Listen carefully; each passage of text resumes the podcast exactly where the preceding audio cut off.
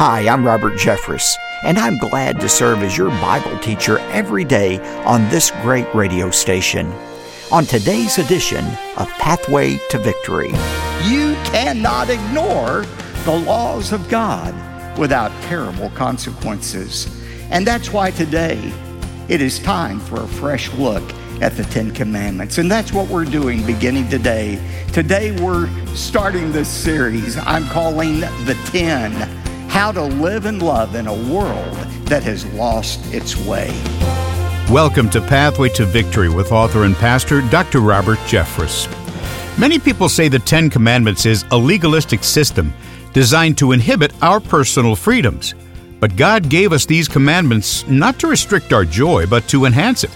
Today on Pathway to Victory, Doctor Robert Jeffress explains how the Ten Commandments help us live and love in a world that's lost its way. Now, here's our Bible teacher to introduce today's message.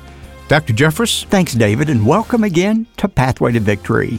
If you went to school before the nineteen eighties, you probably remember seeing a copy of the Ten Commandments hanging on your classroom wall. Sadly, you won't see them in schools today. It seems that a woke crowd of progressives has concluded that the Ten Commandments place moral pressure on our students.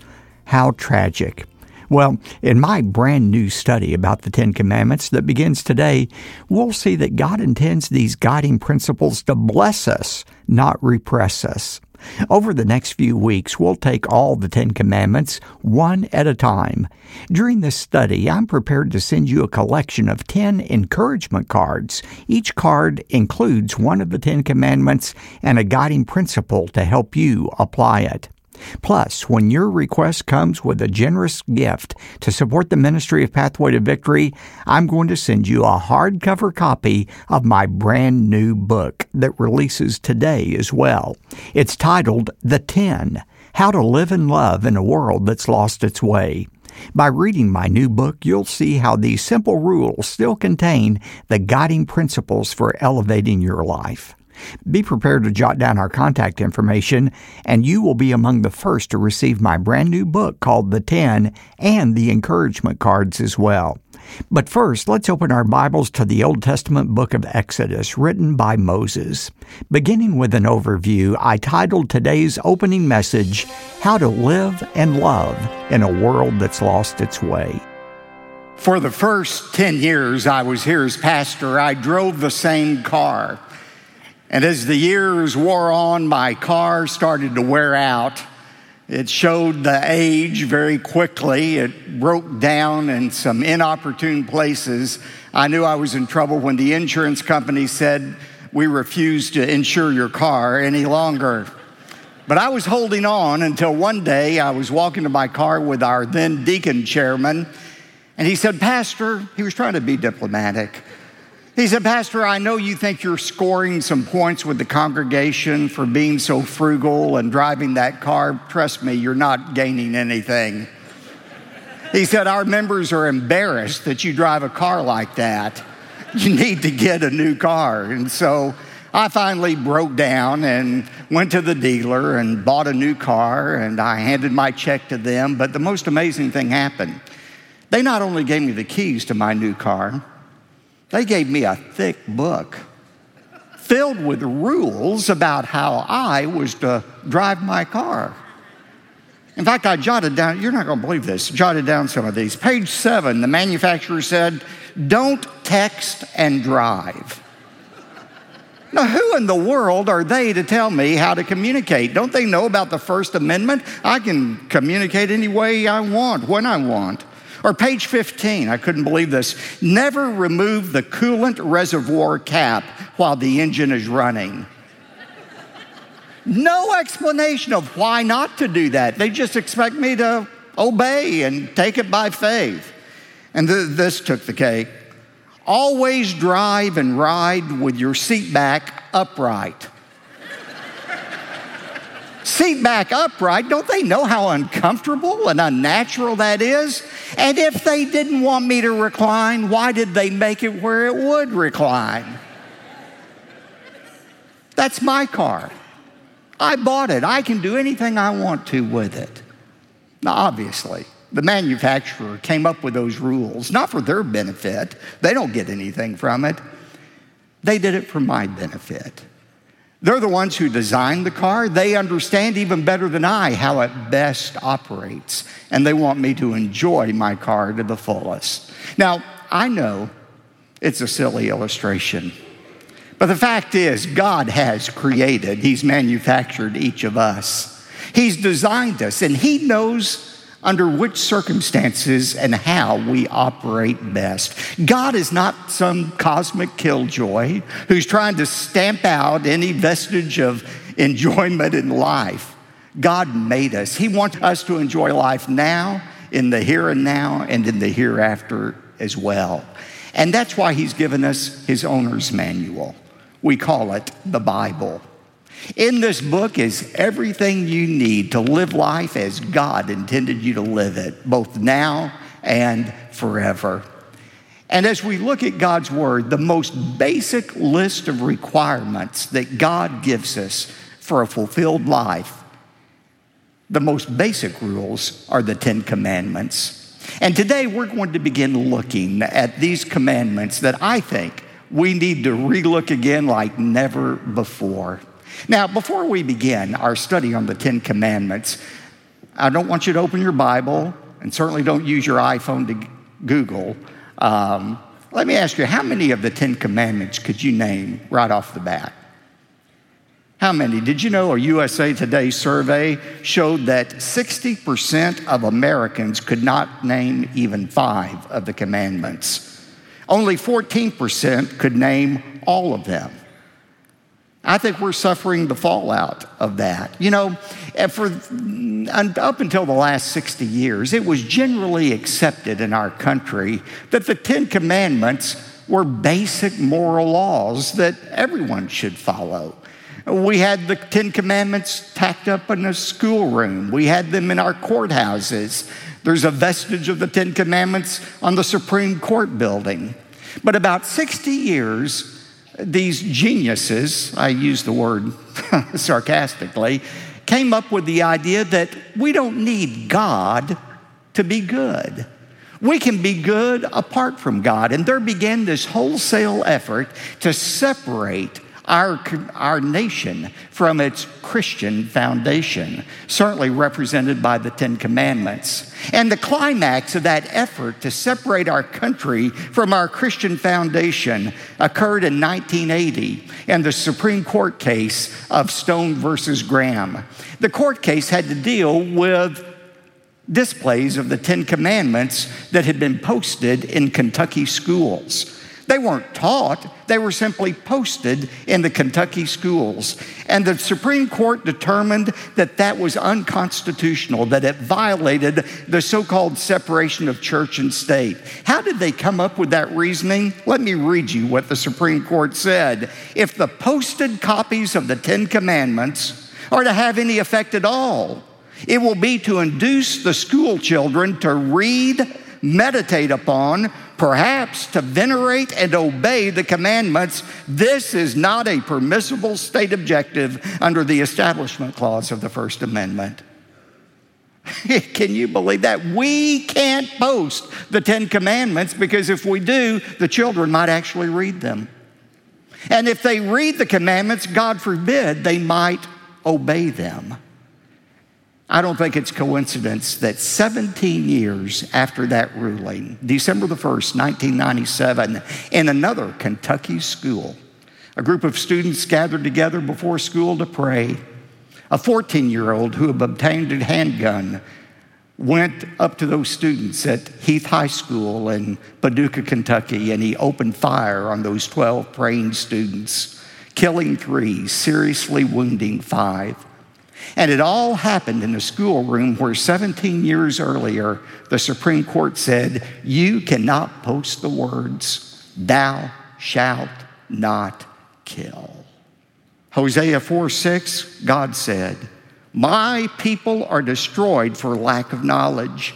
Because you have rejected knowledge, I will also reject you from being my priest. Since you have forgotten the law of your God, I will also forget your children. we are reaping the consequence of forgetting God's most basic laws. The increasing number of school children uh, shootings, the gender confusion among boys and girls, the drug addictions, the immorality, these things are not accidental. You cannot ignore the laws of God without terrible consequences. And that's why today, in a culture where, as Isaiah five says, we call good evil and evil good, it is time for a fresh look at the Ten Commandments. And that's what we're doing beginning today. Today we're starting this series I'm calling The Ten, How to Live and Love in a World that Has Lost Its Way. If you have your Bibles, you can now turn to Exodus chapter twenty. And before we begin looking at these commands, let me just give you the historical setting for these commands. You remember that Israel had lived under Egyptian bondage for four hundred thirty years, and finally God raised up the great liberator Moses, who would lead the Exodus out of uh, Egypt and into the promised land. And you remember after Pharaoh initially said, let them go, he had a change of heart and he started chasing after them. They came to the Red Sea, and God miraculously parted the Red Sea for the children of Israel and consumed the Egyptian soldiers. Once they were on the other side, they were getting ready to go to the promised land, but they stopped at Mount Sinai. And Moses went to the top of the mountain for forty days and forty nights. Why? To receive the law that would be the constitution for this new nation of Israel in the promised land. It wasn't just the Ten Commandments, as we'll see, but it was all of the law. That's why it took forty days and forty nights. And you remember that as they came to Kadesh Barnea, the entry point into the promised land, they refused to believe God. God sentenced them to forty years of wandering around in a circle in the desert. forty years later, Moses, now an old man, stood on top of Mount Nebo, and he repeated the law that God had given. And we find that in Deuteronomy. Deutero meaning second, nomos meaning law. It was a second reading of the law. The point is that there are two lists of the Ten Commandments. The original list found in Exodus chapter twenty, verses one to seventeen, and then forty years later, the second reading of the law, Deuteronomy five, verses six through twenty-one. Now, as Moses stood up on Mount Nebo as an old man, he recounted how this law was given to him originally on top of Mount Sinai. In Deuteronomy five twenty-two, Moses said, "These words the Lord spoke to all of your assembly at the mountain from the midst of the fire, of the cloud and of the thick gloom, with a great voice." Underline that. God spoke to Moses with a great voice, and he added no more. He wrote them, underline wrote, he wrote them on the two tablets of stone and gave them to me, Moses said. Remember the mo- movie, The Ten Commandments? How Charlton Heston, Moses went up to Mount Sinai and God spoke out the commands, but he wrote them with his own finger. You know, some people have the idea that the only part of God's word that is inspired by God are the words God audibly spoke, and somehow when you reduce them to writing, uh, that is inferior to the spoken word of God, and that there had to be all kind of errors in the scripture because man wrote it down. No, Second Timothy three sixteen says, all scripture is inspired by God. That word scripture is the Greek word graphe, which means writing. It's not just the audible words of God and Jesus that are inspired, the written word of scripture, the Old and the New Testament, every word is inspired, literally, theos neustos, it is God-breathed. The words God spoke were inspired. Listen to what the Lord specified is the blessing to those who live by the words of the Ten Commandments. Oh, that they may have such a heart in them, Deuteronomy five twenty-nine, that they would fear me and keep all of my commandments always, that it may be well with them and their sons forever. Moses confirmed that blessing in verse thirty-three when he said, you shall walk in all the way which the Lord your God has commanded you, that you may live and that it may be well with you, and that you may prolong your days in the land which you will possess. Now, this was a specific promise to Israel as they went into this new country and they formed a new nation. God said, if you will keep these words, you will enjoy as a nation peace, justice, and morality. And there is a promise for us as well. I'll say it several times in this message. We are not Israel. America is not the new Israel. But there is a blessing to any nation and any individual that keeps these commands. God will bless them. You will never make it to heaven by keeping the Ten Commandments, but you will have a much better life here on earth if you do. That is the promise that God is making. Now, what is the purpose of this law? You know, all of this talk about the law, the law, obeying God's law, it's probably raising the question in your mind, Pastor, I thought you've said that the Old Testament is old. It's an old covenant. It's not operational today. That's true. But that doesn't mean the law is evil, that it's bad. Uh, yes, it's true that Paul said in Romans six fifteen, we're not under the law, but we're under grace. Jesus said in John one seventeen, the law was given through Moses. Grace and truth were realized through Jesus Christ. But the same Apostle Paul said in Romans seven twelve, the law is holy. First Timothy one eight, Paul said, the law is good if one uses the law lawfully. Let me illustrate what Paul is saying there. How many of you have ever used a jug of Drano before? You know Drano, it's a great product. Is Drano good or bad? Well, it depends how you use it. It's good if you use it to unclog your sink. If you use it to take care of your indigestion, it's bad. You see, Drano is only good as one uses it rightly for the right purpose. And it's the same way with the law of God. The law is good for its purpose, but remember, even though the law is good, it's limited in what it could do. Let me show you what I mean. I want you to write down these three statements on your outline. What was the purpose of the law? The law was given to maintain order, not to transform our heart. The law was given to maintain order, not to transform our heart. Remember, after the flood, God had destroyed the world through the flood because of the violence that was in the world.